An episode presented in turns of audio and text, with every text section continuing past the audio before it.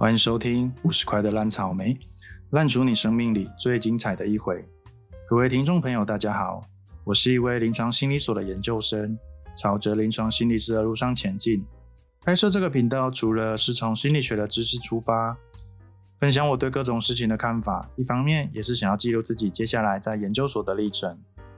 如果你喜欢我所分享的故事，还请你帮我分享给你身边的朋友，也邀请你一同来追踪我的 Instagram。搜寻五十块的烂草莓就可以找到了，里面会在音频上架之前先行预告，并且也会分享一些相关的小知识。而不晓得大家有多少人知道精酿啤酒呢？在台湾，大家喝啤酒的时候，普遍还是习惯喝常见的商业啤酒，举凡像台啤啊、百威、海尼根这一类的。不过，精酿啤酒其实在国外蛮早就盛行了。台湾近年来在精酿啤酒的接受度也越来越高了，蛮多不同的酒厂啊品牌都在研发自己的产品，市面上也很常见各种不同的酒款。而如果要讲到关于精酿啤酒的事情，那肯定我要从憨啤酒开始说了。大家可以先从脸书或 Instagram 搜寻憨啤酒，英文是 Ham Beer，这是一个以自酿教学为基底的品牌。更推出了自己的自酿套组跟一些其他不同的产品。目前团队主要都在北部活动。如果对自酿有兴趣的玩家们，不妨去逛逛网页吧。而憨啤酒所带给我的那些事，就要从大学开始说起了。我在大学的时候，因为打垒球认识了两位学长，发现他们居然有在自己酿啤酒。我想，哇，太酷了吧！这什么东东啊？当时也只是想要多摸摸跟其他人比较少接触的东西，也想要培养自己跟其他人不一样的地方。之后就在那个周六的下午，那是个夏天，下着跟台风一样的暴雨，但我还是硬着头皮上山去找他们一起酿啤酒。我自己其实是一个在一开始会害怕跟不熟啊、不认识的人接触的人，不知道你是不是也是这样呢？我也会很害怕相处起来很尴尬的那种氛围。很怕会躲不掉，可是想到如果之后人家问我我会什么的时候，突然冒出一句我会酿酒，感觉就会让别人眼睛为之一亮。而带着这种感觉，我还是硬着头皮上了。就这样，几乎每个周六的晚上，我都会跟他们一起酿啤酒。每次酿啤酒之前，我们就要先想好这礼拜我们想要酿什么样风味的酒，然后提前把原料都叫来。到了当天，我们还要提着一大桶的水。加热控温啊，进行糖化、煮沸、过滤、冷却、装桶，还要补糖跟加酵母，最后还要清洁。整个流程光这样的步骤，我们就会耗掉一整个晚上，每次都至少要六个小时起跳，更长会弄到八九个小时，搞到半夜一两点才离开学校。而你以为这样就酿好一桶啤酒了吗？没那么简单，这样仅仅只有完成最初步的阶段而已。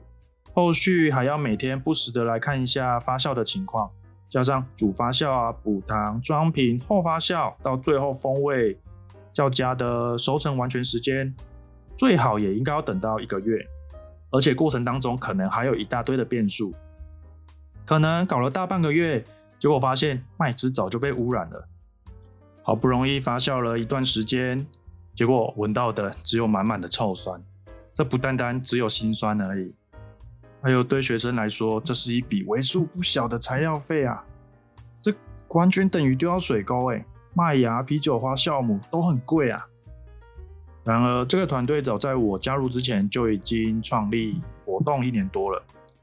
两位学长他们还曾经做了环道的教学跟质量适应的活动。之后，我们也一起做了很多次不一样的活动，像是教大家怎么酿啤酒，也推广精酿这个东西。不但是完全免费的教学，我也付出了很多我大学生活的时间。当看到其他同学在吃喝玩乐的时候，我在酿酒间；当台风来的时候，我在骑往学校的路上啊。但也因为学长们的勇猛顽强，他曾经代理到澳洲的某一支酒款，所以我们也曾经因为这样到处拜访屏东的酒吧、餐酒馆去做业务的洽谈。这对我来说是超级超级的一大困难，那个心里有够挣扎的。不过也因为汉啤酒的特殊经历，我应该算是体验了一般大学生都不会体验过的事情。举凡教课讲课、业务接洽、社会活动的筹办、跟质量啤酒，甚至是跟呃一些农作的人们去合作一些啤酒风味的开发。而两位学长也都想要我们去多学一点跟创业和商业方面相关的东西，所以也去上了一些创新的课程。虽然对我来说，当下或短时间内可能没有那么有帮助，不过现在想想，感觉好像是在当初埋下了一颗小颗的种子。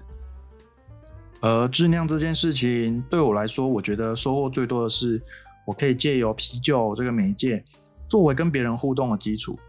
很多时候可能碍于没有共通的话题啊，或是谈话的基础，所以我们主动的跟别人攀谈的时候，好像都会显得特别奇怪。更别说是这个人人活在社群软体和智慧型手机的时代了，要跟别人做交流都显得很困难。不过因为啤酒，我可以很快的在某些时候引起别人的兴趣，然后去跟他做对谈啊，就可以在过程当中听到一些其他人的生命故事。我觉得这是我做这件事情最喜欢的部分。而且质量教学当中，我们都会推广以品饮代替好饮。这不单单只是想要大家好好品尝一支精酿啤酒，也是想要慢慢改变大家对于啤酒的看法。通常如果讲到红酒啊、呃香槟啊，都是给人一种细细品味的感觉，可能是在浪漫的晚餐当中配着佳肴和美人去饮用。但其实精酿很多时候也是可以做到一样的感受的。而现在我已经没有在这个团体当中活动了。不过，憨啤酒这个团队目前还是有一位学长，这位创办人，在持续的努力耕耘当中。我也很谢谢他们带给我大学生活很不一样的这些体验。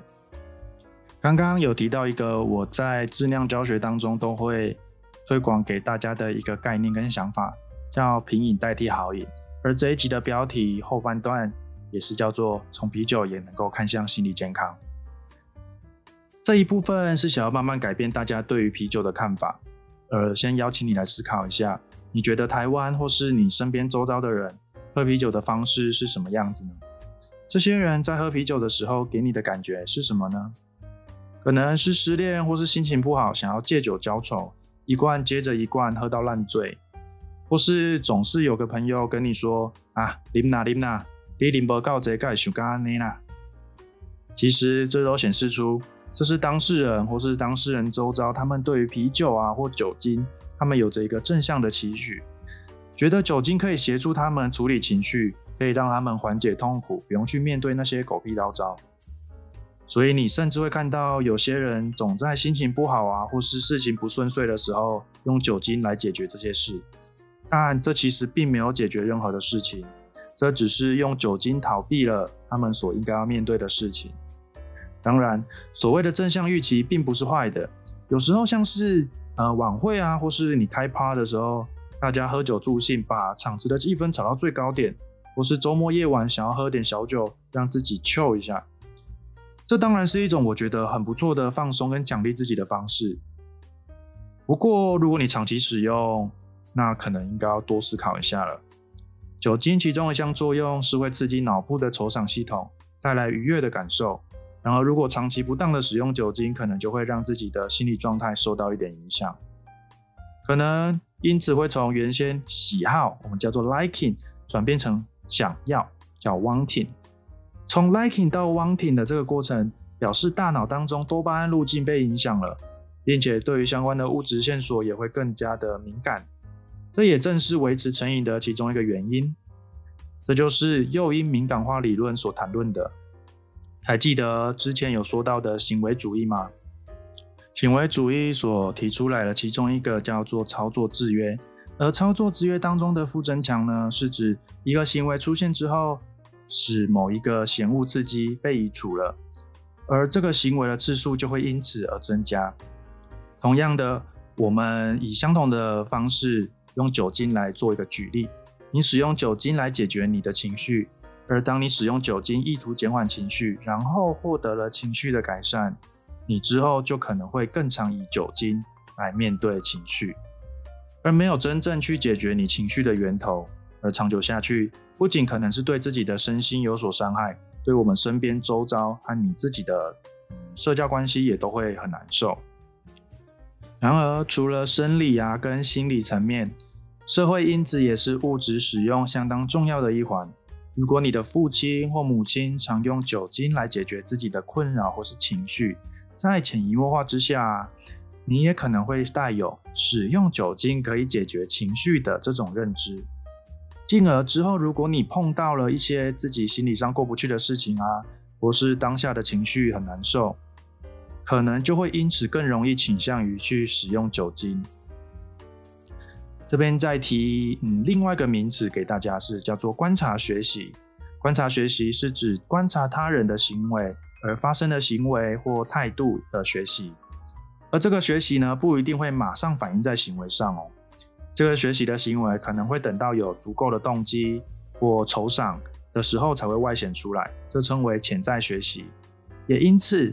你在家庭啊，或是同才这些关系当中，如果你身边周遭的人比较倾向于去使用酒精来解决问题、解决你的情绪，你在碰到事情的时候，也可能就会更倾向于用这种方式。这也就是成瘾的其中一种成因。而另外，社会支持也是心理健康很重要的一环。Social support 是指个人可以察觉、感受或接受他人的关怀或协助。如果你在情绪低落或是很烦的时候，身边可以有一个倾诉或是一直陪伴着你的伴侣啊、家人或朋友，这绝对是能够重新站起来的一大动力。你可以想一下，你今天如果心情不好，你是不是会想要去找你的一些比较亲近的朋友去诉苦啊，或是同乐，它却可以缓解你的内心那些不安啊、难受的情绪。但也因为现在的社交模式跟网络社群的软体，其实有蛮重大的转变的。即便我们可以马上联系到别人，也总会感觉跟别人的心理上的距离好像有点越来越远。而社会支持程度比较低的人啊，常常其实就会蛮需要这一份的支持。那这一份的支持得不到，他们就会转而投射到物质上面。期待所使用的物质可以带给他们这些些许的温暖或是愉快。如此一来，对于物质的正面期待，加上移除情绪的负增强，使得这个循环可能会更加的强烈，则成瘾的风险就可能更高了。当我们在看待一个人的某项议题的时候，或许可以改用更客观、更全面的角度去看待它，像是变态心理学的教科书当中所提到的一个理论，叫做。生理、心理、社会理论 （Biopsychosocial Theory） 这个理论认为，人类的疾病不单只是生理上的成因，还有心理和社会的影响共同形塑而成的。以酒瘾啊、酒精使用来看，可能在生理上已经在执行的控制方面比较脆弱，然而你心理上又没有比较良好的应应方式跟认知的策略，再加上社会支持低跟物质的可进性比较高。那就有可能使个体比较倾向于去使用物质酒精来缓解自己的情绪。当然，第一线需要接触一些发酒疯啊、酒瘾这一类的人们的职业，绝对很头痛，也很讨厌这一类的人。可能像警察或是急诊的护理师或医师这些人，他们就是第一线的受害者，每天有处理不完的其他业务，要面临不一样的各种问题的病人。还要面对这些酒空哎，他们肯定是会很难受，也很不爽他们的。不过，如果要解决酒瘾的个案，不单需要第一线的人员，也需要后端辅导的人员，才可能让他们慢慢的恢复过来。而我个人认为，也非常重要的一点是，这个社会对于身边的人的看法和关怀。如果很幸运的，我们不需要接触这些人，是不是我们也可以多关注身边的人？如果社会的氛围和支持度高一点，或许在大环境之下也会改善一点，也不一定。我想酒精跟心理健康这样听起来应该还算蛮有关联的吧？这就是为什么想要推广大家以品饮代替好饮呢？如果你喜欢喝啤酒，慢慢品尝酒带给你的美好，也是很享受人生的一种方式吧。虽然我个人不太喜欢喝酒啦，不过。你也可以像我一样去憨啤酒学学自酿，自己玩玩，然后跟朋友分享你的成果。我曾经有一个很算是亲近的叔叔吧，不过最后他因为酒精成瘾、酒精中毒，最后过世了。可能是因为没有人去接纳他，没有人去处理他的内在情绪，跟他需要面临的一些问题，所以他选择用酒精来麻痹自己。我想酒不是一种坏东西，虽然长期使用的确会造成不小的问题，可能是肝硬化，又或者是成瘾。但物质怎么使用，还是操之在我们的手上。因为我们能够思考，才能够更控制自己的行为。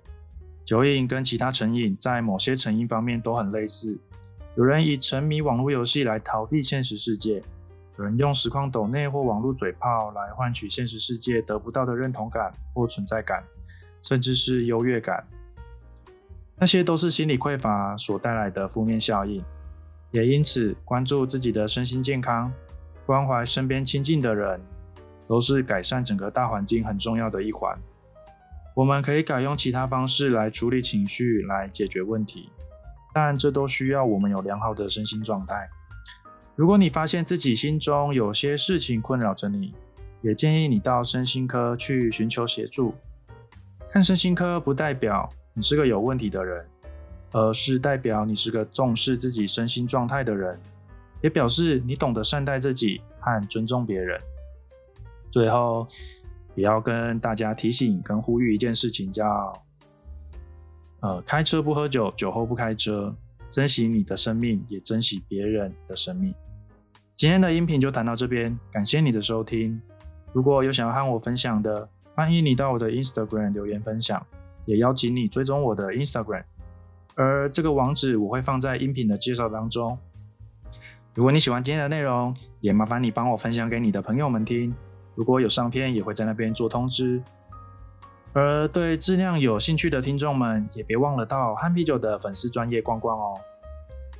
做这个频道不单只是想要推广心理健康，也是我想要在这条努力成为助人工作者的旅途上，能跟着大家一起成长。